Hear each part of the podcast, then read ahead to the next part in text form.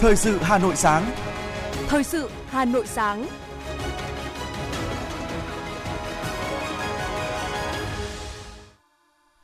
Kính chào quý vị và các bạn. Bây giờ là chương trình thời sự của Đài Phát thanh và Truyền hình Hà Nội. Chương trình sáng nay thứ ba ngày 25 tháng 4 có những nội dung chính sau đây. Chủ tịch Ủy ban Nhân dân thành phố Hà Nội Trần Sĩ Thanh chỉ đạo đẩy nhanh hơn nữa tiến độ lập quy hoạch thủ đô. Thêm gói 5.000 tỷ đồng cho vay mua và sửa chữa nhà ở với lãi suất ưu đãi. Hiệp hội Bảo hiểm Việt Nam cam kết củng cố niềm tin khách hàng. Cục Đăng kiểm Việt Nam sát hạch đăng kiểm viên trong đêm. Bộ Công an cảnh báo những thủ đoạn lừa đảo du lịch dịp nghỉ lễ. Phần tin thế giới có những sự kiện nổi bật. Bộ trưởng Quốc phòng các nước Thổ Nhĩ Kỳ, Syria, Nga và Iran sẽ họp trong ngày hôm nay 25 tháng 4 để giải quyết nhiều vấn đề thông qua đàm phán và mang lại hòa bình cho khu vực sớm nhất có thể. Nắng nóng kéo dài, Campuchia kêu gọi các tổ chức cá nhân tiết kiệm nước và sau đây là nội dung chi tiết. Tối qua, tại Hà Nội, Hội Nhà báo Việt Nam tổ chức chương trình giao lưu nghệ thuật Ngày vui thống nhất, Ủy viên Bộ Chính trị, Phó Chủ tịch Thường trực Quốc hội Trần Thanh Mẫn tới dự. Phát biểu khai mạc chương trình, đồng chí Nguyễn Đức Lợi, Phó Chủ tịch Thường trực Hội Nhà báo Việt Nam nhấn mạnh, chương trình giao lưu nghệ thuật Ngày vui thống nhất là những giai điệu để khắc ghi, tưởng nhớ và tri ân các nhà lãnh đạo tiền bối, các anh hùng liệt sĩ và các đồng chí đồng bào ta đã anh dũng hy sinh, cống hiến trọn đời mình cho sự nghiệp đấu tranh vì độc lập, tự do và thống nhất đất nước. Phó Chủ tịch Thường trực Hội Nhà báo Việt Nam cũng khẳng định, dưới sự lãnh đạo của Đảng và Chủ tịch Hồ Chí Minh, báo chí cách mạng Việt Nam đã không ngừng lớn mạnh, khẳng định vai trò, vị trí quan trọng và có nhiều đóng góp to lớn vào sự nghiệp cách mạng của Đảng và nhân dân ta. Báo chí đã trở thành lực lượng tuyên truyền, cổ động, tạo nên sức mạnh đoàn kết của dân tộc, thống nhất ý chí tư tưởng và hành động, hướng tới mục tiêu đấu tranh chống quân xâm lược. Hơn 20 năm trường kỳ kháng chiến chống Mỹ cứu nước, báo chí đã có sự đóng góp xứng đáng vào thắng lợi vẻ vang của dân tộc, mà đỉnh cao là Đại thắng mùa xuân năm 1975. Đây là giai đoạn huy hoàng với nhiều nỗ lực vượt bậc, nhiều chiến công rực rỡ, nhưng cũng nhiều mất mát, hy sinh của những người làm báo trên cả nước. Ủy ban Nhân dân thành phố Hà Nội vừa ban hành kết luận của Chủ tịch Ủy ban Nhân dân thành phố Trần Sĩ Thanh tại buổi làm việc với Viện Nghiên cứu Phát triển Kinh tế Xã hội Hà Nội. Như chúng tôi đã đưa tin, vừa qua, Chủ tịch Ủy ban Nhân dân thành phố Hà Nội Trần Sĩ Thanh đã chủ trì buổi làm việc với Viện Nghiên cứu Phát triển Kinh tế Xã hội Hà Nội về việc lập quy hoạch thủ đô Hà Nội thời kỳ 2021-2030, tầm nhìn đến năm 2050. Sau khi nghe Viện Nghiên cứu Phát triển Kinh tế Xã hội Hà Nội báo cáo, ý kiến phát biểu của các đơn vị, Chủ tịch Ủy ban Nhân dân thành phố chỉ đạo Viện chủ trì phối hợp với các đơn vị liên quan để xây dựng kế hoạch triển khai, trong đó có báo cáo rõ tiến độ chi tiết theo từng tuần, phân công nhiệm vụ cụ thể đến từng cơ quan, đơn vị, cá nhân và bộ phận thường trực lập quy hoạch, tổ chức ra ban hàng tuần, kiểm đếm công việc, khẩn trương triển khai các bước quy trình thủ tục, đẩy nhanh hơn nữa tiến độ theo đúng quy định. Viện là cơ quan chủ trì tham mưu Ủy ban Nhân dân thành phố, mời một số nhà khoa học, chuyên gia có uy tín để cố vấn cho lãnh đạo thành phố, phối hợp, hỗ trợ Viện nghiên cứu, giám sát, phản biện trong quá trình quy hoạch lập thủ đô. Sở Kế hoạch và Đầu tư, Sở Tài chính sẽ kịp thời, chủ động hướng dẫn Viện giải ngân thanh toán, quyết toán nguồn vốn đầu tư, công bố bố trí cho quy hoạch thủ đô. Các sở, ngành thành phố tiếp tục phối hợp chặt chẽ trong việc triển khai lập quy hoạch thủ đô, tiếp tục chủ động phối hợp với các đơn vị trực thuộc bộ, ngành chủ quản để nghiên cứu, cập nhật các quy định định hướng ngành quy hoạch ngành quốc gia, xây dựng các nội dung đề xuất cập nhật vào quy hoạch thủ đô, đảm bảo thống nhất, đồng bộ giữa các quy hoạch ngành quốc gia với quy hoạch thủ đô. Khảo sát, đo lường và nghiên cứu, phân tích sự hài lòng của người dân, tổ chức đối với một số dịch vụ công, cấp giấy chứng nhận quyền sử dụng đất, cấp phép xây dựng, dịch vụ y tế công, dịch vụ giáo dục công trên địa bàn Hà Nội năm 2023 là kế hoạch số 120 của Ủy ban Nhân dân thành phố Hà Nội vừa ban hành. Theo đó, lĩnh vực cấp giấy chứng nhận quyền sử dụng đất, cấp giấy phép xây dựng, cá nhân, người đại diện tổ chức trực tiếp thực hiện giao dịch và đã nhận được kết quả tại các cơ quan đơn vị được khảo sát từ ngày 1 tháng 1 năm 2023 đến thời điểm khảo sát. Đối với dịch vụ y tế công, giáo dục công, người dân đã trực tiếp trải nghiệm sử dụng các dịch vụ y tế, giáo dục từ ngày 1 tháng 1 năm 2023 đến thời điểm khảo sát. Việc cấp giấy chứng nhận quyền sử dụng đất, khảo sát tại Văn phòng Đăng ký Đất đai Hà Nội và các chi nhánh đặt trên các quận, huyện, thị xã của thành phố. Cấp giấy phép xây dựng, kể cả cấp phép xây dựng có thời hạn, khảo sát thực hiện tại bộ phận một cửa của Sở Xây dựng và Ủy ban Nhân dân các quận, huyện, thị xã của thành phố. Dịch vụ giáo dục công, khảo sát tại các cơ sở giáo dục công lập của thành phố. dịch vụ y tế công, khảo sát tại các cơ sở y tế công lập của thành phố.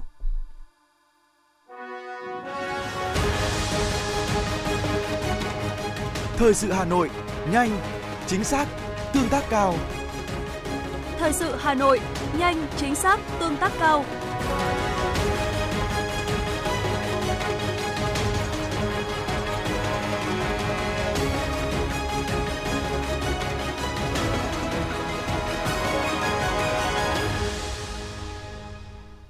Chương trình thời sự xin được tiếp tục với những thông tin kinh tế. Thưa quý vị và các bạn, từ ngày hôm qua 24 tháng 4, thông tư của Ngân hàng Nhà nước về việc cơ cấu lại thời gian trả nợ và giữ nguyên nhóm nợ cho khách hàng vốn vay nhằm hỗ trợ cho các doanh nghiệp đang khó khăn chính thức có hiệu lực. Quy định mới này được cho là sẽ góp phần giúp các khách hàng không bị chuyển nhóm nợ, tránh rơi vào nhóm nợ có khoản nợ xấu, từ đó có điều kiện phục hồi sản xuất kinh doanh. Việc cơ cấu thời gian trả nợ cho khách hàng được thực hiện luôn từ hôm nay và kéo dài đến giữa năm 2024. Điều này sẽ góp phần trực tiếp tháo gỡ khó khăn cho người dân, doanh nghiệp có được điều kiện để tiếp quay vòng vốn và tiếp cận nguồn vốn mới để duy trì sản xuất, kinh doanh, tiêu dùng. Chính sách giãn, hoãn nợ sẽ tác động trực tiếp đến dòng tiền, nguồn vốn của nhiều doanh nghiệp. Thay vì phải trả nợ cả gốc và lãi, thì nay nguồn tiền đó có thể được doanh nghiệp sử dụng để tiếp tục kinh doanh, sản xuất. Và quan trọng hơn nữa là nợ cũ của doanh nghiệp không bị nhảy vào nhóm và bị liệt vào nhóm nợ xấu. Chiều cùng ngày, Ngân hàng Thương mại Cổ phần Sài Gòn Thương Tín Sacombank công bố dành 5.000 tỷ đồng triển khai chương trình cho vay mua nhà và sửa chữa nhà ở với mức lãi suất cạnh tranh. Cụ thể, lãi suất cho vay mà Sacombank áp dụng với khách hàng mua, xây mới hoặc sửa chữa nhà là từ 10,68% một năm. Kỳ hạn vay dài tối đa lên đến 30 năm. Ngoài ra, khách hàng vay mua nhà sẽ nhận được các ưu đãi khác như tặng tài khoản thanh toán số đẹp, miễn phí mở thẻ tín dụng, hoàn tiền khi giao dịch thẻ thanh toán. Song song với chương trình trên, Sacombank cũng đang triển khai gói vay ưu đãi cho khách hàng cá nhân có nhu cầu mua ô tô với lãi suất từ 8,5% một năm, áp dụng đến hết ngày 30 tháng 6 năm 2023. Khách hàng có thể vay đến 100% giá trị xe và thời gian vay kéo dài lên đến 10 năm. Hiệp hội Bảo hiểm Việt Nam đã có buổi gặp gỡ báo chí định kỳ nhằm cập nhật thông tin về thị trường bảo hiểm nhân thọ Việt Nam cũng như giải đáp các thắc mắc, đồng thời cam kết phối hợp cùng với các doanh nghiệp bảo hiểm nhân thọ thúc đẩy ngành phát triển bảo hiểm lành mạnh với tiêu chí minh bạch, đặt khách hàng làm trọng tâm. Tại buổi gặp mặt, nhiều ý kiến bày tỏ quan điểm có hay không sự mập mờ các đại lý bảo hiểm khi tư vấn khách hàng mua bảo hiểm. Theo tư vấn của ông Ngô Trung Dũng, Phó Tổng Thư ký Hiệp hội Bảo hiểm, để đảm bảo quyền lợi của bản thân khi tham gia bảo hiểm liên kết đầu tư, khách hàng nên xác định đóng phí cho hợp đồng này trong khoảng 10 đến 15 năm để số tiền nhận về tối ưu. Để hủy bảo hiểm không mất phí, tùy thuộc vào điều khoản từng sản phẩm cụ thể, thời gian tính phí hủy hợp đồng trong vòng từ 5 đến 10 năm. Đặc biệt, để tránh bị hiểu sai khi mua bảo hiểm, khách hàng nên ghi âm lại các cuộc tư vấn của đại lý bảo hiểm. Có như vậy, khi phát hiện các đại lý bảo hiểm cố tình mập mờ thông tin, khách hàng có thể có chứng cứ để khiếu kiện các công ty bảo hiểm để giành lại quyền lợi.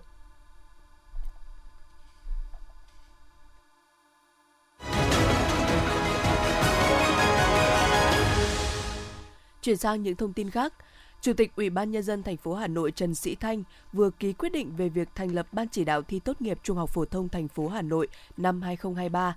Ban chỉ đạo thi tốt nghiệp Trung học phổ thông thành phố Hà Nội gồm 69 thành viên, trưởng ban là Phó Chủ tịch Ủy ban Nhân dân thành phố Vũ Thu Hà, Phó trưởng ban thường trực là Giám đốc Sở Giáo dục và Đào tạo Trần Thế Cương. Chủ tịch Ủy ban Nhân dân thành phố Hà Nội ủy nhiệm Giám đốc Sở Giáo dục và Đào tạo, Phó trưởng ban thường trực Ban chỉ đạo thi tốt nghiệp Trung học phổ thông thành phố Hà Nội quyết định thành lập bộ phận thường trực giúp việc Ban chỉ đạo. Ban chỉ đạo thi tốt nghiệp Trung học phổ thông thành phố Hà Nội năm 2023 chịu trách nhiệm chỉ đạo, hướng dẫn các đơn vị thực hiện đúng quy chế thi tốt nghiệp Trung học phổ thông và hướng dẫn của Bộ Giáo dục và Đào tạo. Các thành viên Ban chỉ đạo thi tốt nghiệp Trung học phổ thông thành phố Hà Nội năm 2023 làm việc theo chế độ kiêm nhiệm, hưởng thù lao theo quy định và tự giải thể sau khi hoàn thành nhiệm vụ. Theo lịch thực hiện công tác tổ chức kỳ thi tốt nghiệp Trung học phổ thông năm 2023 do Sở Giáo dục và Đào tạo Hà Nội vừa ban hành, thời gian công bố kết quả thi tốt nghiệp năm nay vào buổi sáng, cụ thể là vào 8 giờ ngày 18 tháng 7. Như vậy, thời điểm công bố kết quả thi tốt nghiệp Trung học phổ thông năm nay đã có sự điều chỉnh so với các năm trước. Các năm trước thì thường công bố vào khoảng 0 giờ. Theo yêu cầu của Sở Giáo dục và Đào tạo Hà Nội, chậm nhất vào ngày 6 tháng 6, các nhà trường phải tổ chức cho cán bộ, giáo viên trong danh sách được Sở điều động làm nhiệm vụ học quy chế thi. Sở sẽ kiểm tra nội dung này ở các đơn vị với yêu cầu 100% cán bộ, giáo viên làm nhiệm vụ tại kỳ thi đều phải được học và nắm vững quy chế. Các thí sinh sẽ chính thức đăng ký dự thi tốt nghiệp trung học phổ thông từ ngày 4 tháng 5. Dự kiến, toàn thành phố có gần 100.000 thí sinh tham dự kỳ thi. Thưa quý vị và các bạn, các trường học tại Hà Nội đang tích cực triển khai ôn thi tốt nghiệp trung học phổ thông, trong đó tăng thời lượng ôn tập để bổ trợ kiến thức cho học sinh. Ghi nhận tại các trường trung học phổ thông khu vực ngoại thành Hà Nội. Tiết ôn tập toán tại lớp 12A8 trường Trung học phổ thông Thanh Oai A, huyện Thanh Oai. Cứ sau mỗi tiết học lý thuyết là một tiết ôn tập giúp các em hiểu rõ kiến thức và vận dụng giải các bài tập. Các em học sinh sẽ được ôn tập lại kiến thức đã học một lần nữa vào buổi chiều, chủ yếu là luyện đề, giải bài tập nhằm củng cố kiến thức và giải quyết những bài tập khó, giúp các em làm quen với nhiều dạng bài và đẩy nhanh tốc độ làm bài. Em Nguyễn Trường Giang, lớp 12A8, trường Trung học phổ thông Thanh Oai A, huyện Thanh Oai chia sẻ. Các cô cho các em gọi là ôn tập đề, luyện tập đề và nhà trường còn tạo ra các kỳ để cho em gọi tâm lý làm bài. Bọn em còn có thể ôn được nhiều đề hơn và rèn luyện cho các bạn yếu kém một tâm lý và một kiến thức để gọi là bước đến một kỳ thi trung học phổ thông. Trường Trung học phổ thông Thanh Oai A năm học này có 563 học sinh đăng ký dự thi, trong đó có 124 học sinh đăng ký thi tổ hợp khoa học xã hội, 439 học sinh đăng ký thi tổ hợp khoa học tự nhiên. Không chỉ chú trọng vào việc ôn tập cho học sinh mũi nhọn, đăng ký xét tuyển vào các trường đại học, trường Trung học phổ thông Thanh Oai A còn chú trọng cả việc ôn tập cho những học sinh chỉ đăng ký thi tốt nghiệp trung học phổ thông để nâng cao điểm bình quân thi tốt nghiệp trung học phổ thông của nhà trường. Ngoài các môn toán, ngữ văn, tiếng Anh, các môn còn lại học sinh tự nguyện đăng ký ôn tập theo khối thi. Giáo viên thuộc các tổ, nhóm chuyên môn bám sát đề minh họa và các dạng đề thi tốt nghiệp những năm trước, tăng cường trao đổi các dạng đề giữa các trường trung học phổ thông để xây dựng đề cương ôn tập sát với chương trình triển khai cho học sinh ôn tập.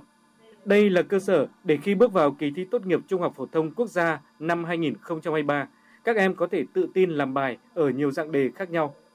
Mục tiêu của trường đề ra năm nay là đạt 100% học sinh tốt nghiệp trung học phổ thông. Cô Trần Thu Hiền, Phó Hiệu trưởng trường Trung học phổ thông Thanh Oai A, huyện Thanh Oai cho biết.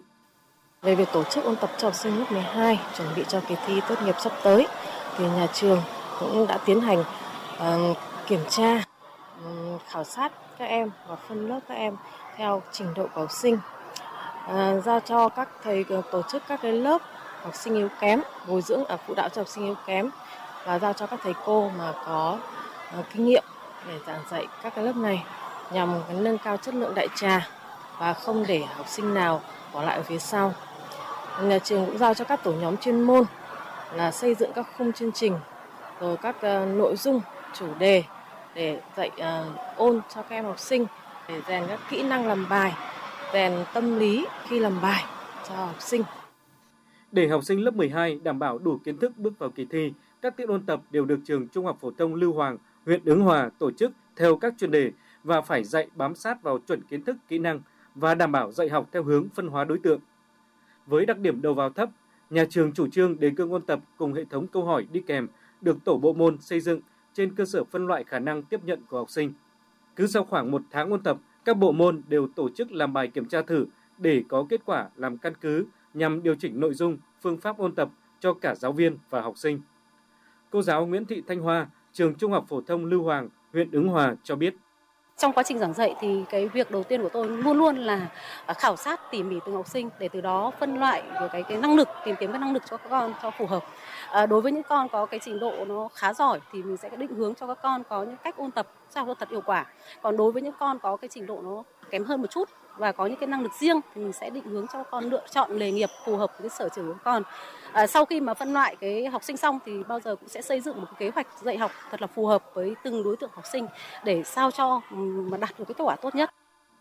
Để chuẩn bị cho kỳ thi, ban giám hiệu các trường ôn tập bám sát theo chương trình sách giáo khoa kết hợp với những kiến thức nâng cao nhằm trang bị đầy đủ kiến thức cho các em học sinh trước khi bước vào kỳ thi. Bên cạnh đó, các nhà trường cũng phối hợp chặt chẽ với phụ huynh về việc quản lý, nhắc nhở, động viên học sinh tự học ở nhà. Em Ngô Thị Thùy Linh, lớp 12A2, trường Trung học phổ thông Thanh Oai A, huyện Thanh Oai và thầy Nguyễn Bình Long, Phó Hiệu trưởng trường Trung học phổ thông Lưu Hoàng, huyện Ứng Hòa cho biết. Nhà trường và cũng như các thầy cô đã củng cố kiến thức cho bọn em và cũng như là ôn tập cho em rất là kỹ càng về từng các chủ đề. Và đồng thời nhà trường còn tổ chức thêm một cái lớp yếu kém dành cho những các bạn yếu kém chưa tiến bộ để các bạn khắc phục có thành tích cao trong kỳ thi sắp tới. Tổ chức ôn tập cho học sinh lớp 12, nhà trường đã xây dựng kế hoạch rất là cụ thể đối với các lớp, cụ thể về số môn học, số buổi trên học kỳ, trong năm học, và nhà trường là yêu cầu tất cả các thầy cô là đã xây dựng một cái bộ tài liệu dạy chung cho áp dụng tất cả các lớp, tăng cường số tiết ôn thi tốt nghiệp trung học phổ thông vào cuối năm học. Với kế hoạch cụ thể, sự tận tâm của thầy cô giáo và sự nỗ lực của các em học sinh, tin tưởng rằng các em học sinh lớp 12 sẽ vững tay bút, đạt kết quả cao trong kỳ thi trung học phổ thông năm 2023 sắp tới. Tháng 4 cách đây 48 năm, từng đoàn quân ào ào như thác lũ tiến về Sài Gòn. Khoảnh khắc lá cờ giải phóng tung cánh trên bầu trời ngày 30 tháng 4 năm 1975 chính là một dấu mốc vĩ đại trong lịch sử dân tộc. Tổ quốc thống nhất, Bắc Nam sum họp, đất nước trọn niềm vui, bước vào kỷ nguyên mới, độc lập và tự do. Những ngày tháng 4 này, ngắm nhìn non sông một dải cờ bay, ta càng thêm bồi hồi xúc động khi nghĩ về những năm tháng hào hùng của đất nước với những cột mốc lịch sử trọng đại, từ Hiệp định Geneva đến Hiệp định Paris và kết thúc bằng đại thắng mùa xuân năm 1975. Chương trình chính luận nghệ thuật đặc biệt Khát vọng hòa bình, một câu chuyện được viết bằng ngôn ngữ âm nhạc, kể lại hành trình dặm dài đi tìm độc lập, thống nhất của cả một dân tộc với điểm nhấn chính là giai đoạn 1973-1975, chặng đường đấu tranh cuối cùng để đi tới ngày thống nhất, đất nước trọn niềm vui. Chương trình Khát vọng hòa bình, đất nước trọn niềm vui sẽ được phát thanh truyền hình trực tiếp trên kênh H1, H2, sóng FM 96 và trên các nền tảng số của Đài Phát thanh Truyền hình Hà Nội vào lúc 20 giờ ngày 28 tháng 4 năm 2023. Mời quý vị và các bạn đón xem.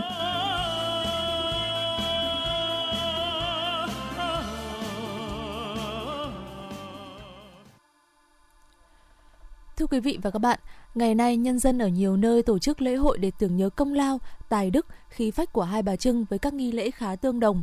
Tuy nhiên, lễ hội đền Hai Bà Trưng ở xã Hát Môn, Phúc Thọ, Hà Nội vào ngày Hóa của Bà là ngày 6 tháng 3 âm lịch thì lại có những nét riêng hết sức độc đáo, trong đó thì phải kể đến lễ rước bánh trôi. Bài viết giới thiệu của phóng viên Trần Hằng.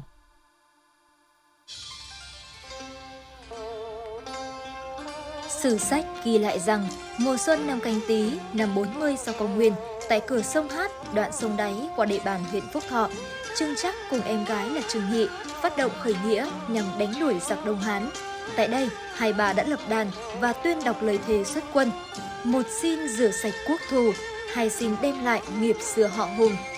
Sông Hát cũng là nơi hai bà gieo mình tự vẫn để bảo toàn khí tiết vào ngày 6 tháng 3 năm Quý Mão, năm 43 sau Công nguyên. Theo cuốn Lễ hội cổ truyền Hà Tây do Sở Văn hóa Thông tin Hà Nội xuất bản năm 1999, thì trước khi tuẫn tiết, hai bà đã ăn 2 đĩa bánh trôi và 2 quả muỗng do bà hàng nước cạnh sông Hát dâng mời. Bởi vậy, bên đền thờ hai bà, người ta còn lập đền thờ bà bán nước dưới một gốc đa cổ thụ. Hướng 2 cây muỗng mọc lên từ 2 hạt muỗng của hai bà được chọn là hướng đền. Còn truyền thuyết vùng Hà Nội kể, sau khi hai bà mất, linh khí kết thành tượng đá, theo dòng nước trôi xuống, mãi đến thời Lý mới đến vùng Thăng Long. Một đêm đầu tháng 2 âm lịch, 2 pho tượng tỏa sáng trên dòng sông Nhị trước bãi Đồng Nhân. Dân làng lấy vải đỏ làm lễ buộc tượng đón các bà vào. Vì thế, đền thờ Hai Bà Trưng ở Hát Môn được coi là nơi thành tích. Đền thờ Hai Bà Trưng ở phố Đồng Nhân, quận Hai Bà Trưng được coi là nơi hiền tích. Còn đền Hai Bà Trưng ở Mê Linh là nơi hai bà sinh ra và đóng đô. Gắn với thánh tích, lễ hội đền Hai Bà Trưng ở Hát Môn có những nét khác biệt so với những nơi khác. Mọi thứ trong đền thờ đều đi đôi: 2 hương án, 2 long ngai, 2 kiệu rước, 2 lư hương. Và khi tiến hành đại lễ thì có 2 chủ lễ, 2 người đọc chúc văn.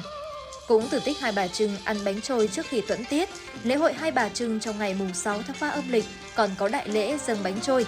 Ông Trần Viết Hồ, xã Hát Môn cho biết, theo phong tục, hàng năm bố lão trong làng chọn nhà của một gia đình hòa thuận, đủ đầy làm nhà chứa lễ để các cụ cao niên đến làm bánh trôi từ trưa ngày 5 đến rạng sáng ngày 6 tháng 3. Gạo làm bánh phải là nếp cái hoa vàng, thơm ngon. Nước làm bánh được lấy từ giếng thiêng trong làng, gọi là nước Chí Thành. Bánh được làm hết sức công phu, khi chín có màu trắng, trong, tròn, không nát. Sáng sớm ngày 6 tháng 3, dân làng tập trung tại nhà chứa lễ và rước bánh về đền làm lễ tế. Tôi cảm thấy là rất phấn khởi, tự hào được duy trì tất cả các nghi thức của cái lễ hội truyền thống đền Hát Bồn, một cái lễ hội mà các di tích quốc gia đặc biệt khác trên cả nước không thể có được, đó là cái lễ hội rước bánh trôi để dâng tiến Hai Bà mà đã gắn liền vào trong cái lịch sử của cái Hai Bà Trưng. Những năm gần đây, ngoài việc làm bánh dâng Hai Bà, Hội Phụ Nữ xã còn tổ chức hội thi làm bánh trôi vào ngày 6 tháng 3 để tuyên truyền, giáo dục truyền thống cho thế hệ trẻ. Khi làm xong, các đội tập trung về Ủy ban Nhân dân xã và tổ chức thành đội rước bánh ra đền trong tiếng nhạc hội vui tươi, náo nhiệt. Bà Nguyễn Thị Thủy, bà Trần Thị Hoa, xã Hát Môn, huyện Phúc Thọ chia sẻ. Để tỏ lòng thành kính đối với Hai Bà, chúng tôi dâng bánh trôi lên Hai Bà. Theo như phong tục tập quán ở nơi đây thì sau khi ngày 6 tháng 3 dâng bánh Hai Bà, chúng tôi với ăn bánh trôi. Vinh dự là một người con của quê hương nơi Hai Bà chọn là nơi tế cờ khởi nghĩa, chị em rất là ý thức. Trước hết là tuyên truyền vận động cho con cháu, người thân, gia đình phát huy cái tinh thần tự lực tự cường của Hai Bà. Cái thứ hai, để cố gắng lao động, sản xuất, học tập, tham gia phát triển kinh tế của gia đình cũng như là địa phương. Cứ đến gần ngày lễ hội 6 tháng 3, các gia đình đều rất trang trọng và chăm chút để làm bánh. Nên từ tấm bé, con trẻ đều được ông bà, bố mẹ kể lại những tích truyện hào hùng trong cuộc khởi nghĩa giành độc lập, tự chủ của Hai Bà Trưng và truyền dạy những kinh nghiệm làm bánh trôi vừa ngon vừa đẹp dâng lên Hai Bà. Vì vậy, các bạn thuộc lớp trẻ trong xã đều biết làm bánh, tự hào về truyền thống lịch sử của quê hương. Những giá trị đặc biệt đã tạo nên nét đặc sắc, độc đáo của lễ hội truyền thống đền Hát Môn, thờ Hai Bà Trưng. Ông Nguyễn Đăng Mạc, Bí thư Đảng ủy xã Hát Môn, huyện Phúc Thọ cho biết. Vào ngày 6 tháng 3 thì người dân chính thức mới làm bánh. Mà làm bánh ở đây là gì, là có làm thì cũng phải chờ sau khi rước bánh dâng Hai Bà, làm lễ tế Hai Bà thì dân làng và thắp hương ở nhà, và bấy giờ thì mới được hưởng thụ quay, bây giờ được ăn bánh. Đấy, thì và người dân ở đây là chỉ ăn bánh là từ ngày 6 tháng 3 cho đến kết thúc, bước vào ngày 4 tháng 9. Còn sau ngày 4 tháng 9 cho đến ngày 6 tháng 3 thì dân làng này không ăn bánh. Không bao giờ ăn bánh và không bao giờ làm bánh. Đấy, và đặc biệt đi đâu cũng không ăn bánh. Đấy là cũng thể hiện một cái lòng rất là tôn kính Hai Bà. Khách thập phương dự hội sẽ được thưởng thức món bánh vừa ngọt, vừa mát, ẩn chứa tấm lòng thành kính đối với Hai Bà của người dân nơi đây. Ngoài lễ hội vào ngày 6 tháng 3, nhân dân Hát Môn còn tổ chức lễ hội vào ngày 4 tháng 9 và 24 tháng Chạp. Ngày 4 tháng 9 là ngày kỷ niệm Hai Bà tế cờ khao quân. Trong ngày này, dân làng kéo cờ đại, giết trâu, giết bò, lợn, dê để tế lễ. Lễ Mộc Dục 24 tháng Chạp là ngày hội lớn, hàng trăm trai thanh gái lịch trong làng được tuyển chọn phù giá và 8 thiếu nữ được chọn theo hầu kiệm của Hai Bà.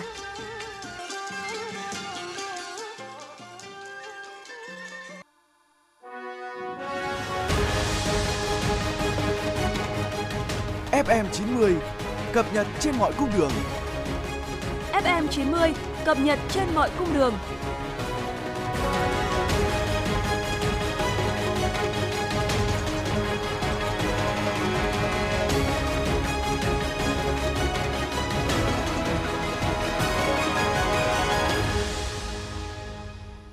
Tiếp theo sẽ là những thông tin đáng chú ý khác.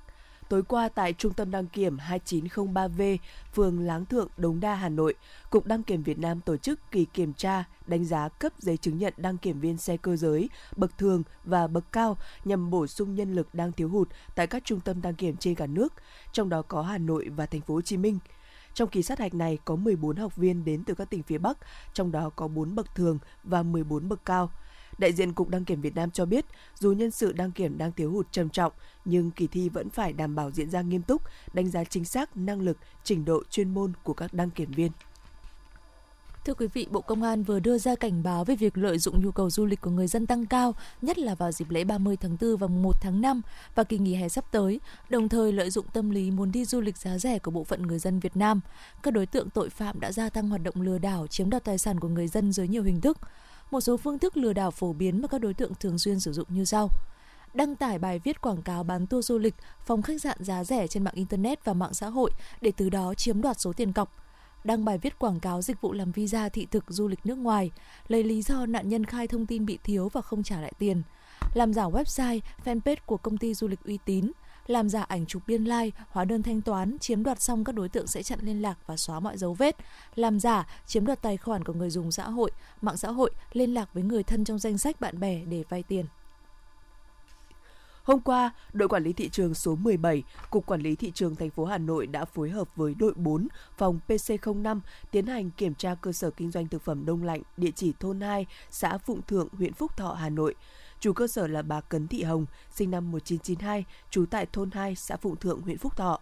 Quá trình kiểm tra, đoàn kiểm tra phát hiện tạm giữ tại địa điểm kinh doanh 840 kg trứng non, gia cầm đông lạnh, 40 kg nầm động vật đông lạnh không rõ nguồn gốc xuất xứ, không có kiểm dịch động vật, không có hiện tượng bốc mùi khó chịu.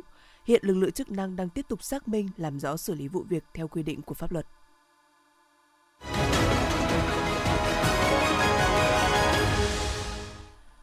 Quý vị và các bạn đang nghe chương trình thời sự của Đài Phát thanh và Truyền hình Hà Nội.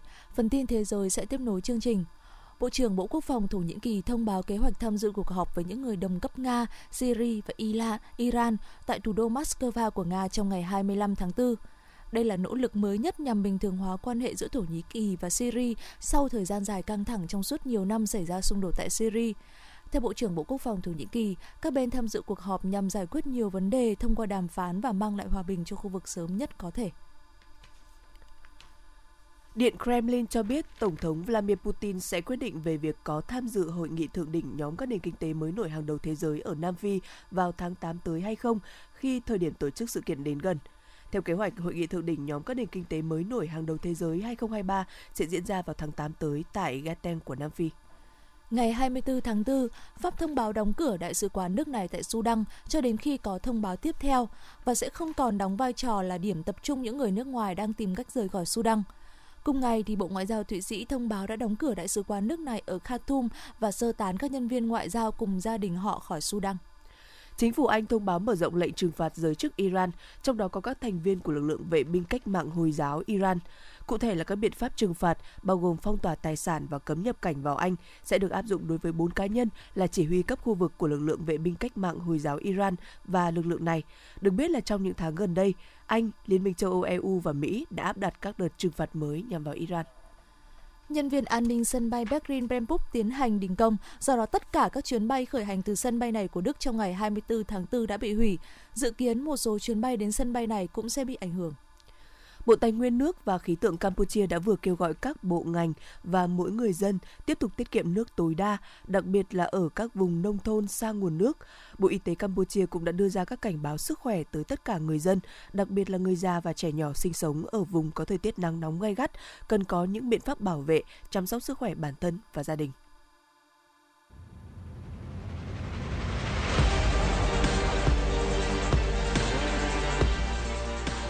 Bản tin thể thao.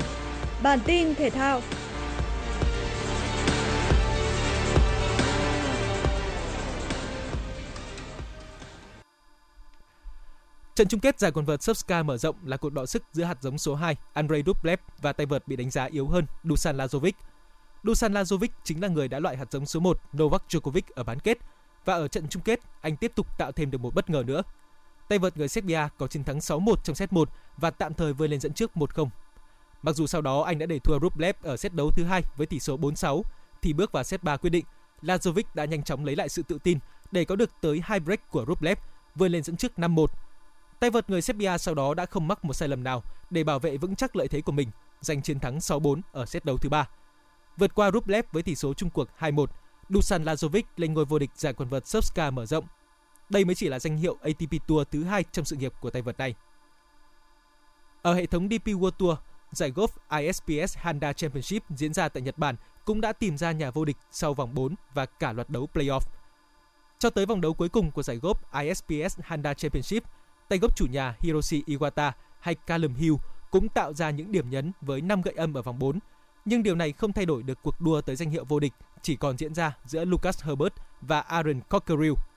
Tay golf người Australia đã khá tiếc nuối khi bỏ lỡ birdie ở hố số 18. Việc chỉ hòa pa ở hố 18 khiến anh có cùng thành tích 15 gậy âm sau 4 vòng đấu với đối thủ người Canada, và điều này buộc Lucas Herbert và Aaron Cockerill phải tranh tài ở loạt đấu playoff để tìm ra nhà vô địch. Thưa quý vị, Trung tâm Dự báo Khí tượng Thủy văn Quốc gia cho biết, do ảnh hưởng của không khí lạnh nên từ chiều tối qua đến ngày hôm nay 25 tháng 4, Hà Nội và các tỉnh, thành phố miền Bắc có mưa vừa, dông rải rác, có nơi có mưa to với lượng mưa từ 20 đến 40mm trên 24 giờ, có nơi cao hơn 70mm trên 24 giờ. Quý vị và các bạn vừa nghe chương trình thời sự của Đài Phát thanh Truyền hình Hà Nội, chỉ đạo nội dung Nguyễn Kim Khiêm, chỉ đạo sản xuất Nguyễn Tiến Dũng, tổ chức sản xuất Quang Hưng. Chương trình do biên tập viên Thùy Chi, phát thanh viên Hoài Linh Thu Trang cùng kỹ thuật phòng thu Duy Anh thực hiện. Xin chào và hẹn gặp lại trong chương trình thời sự 11 giờ trưa nay.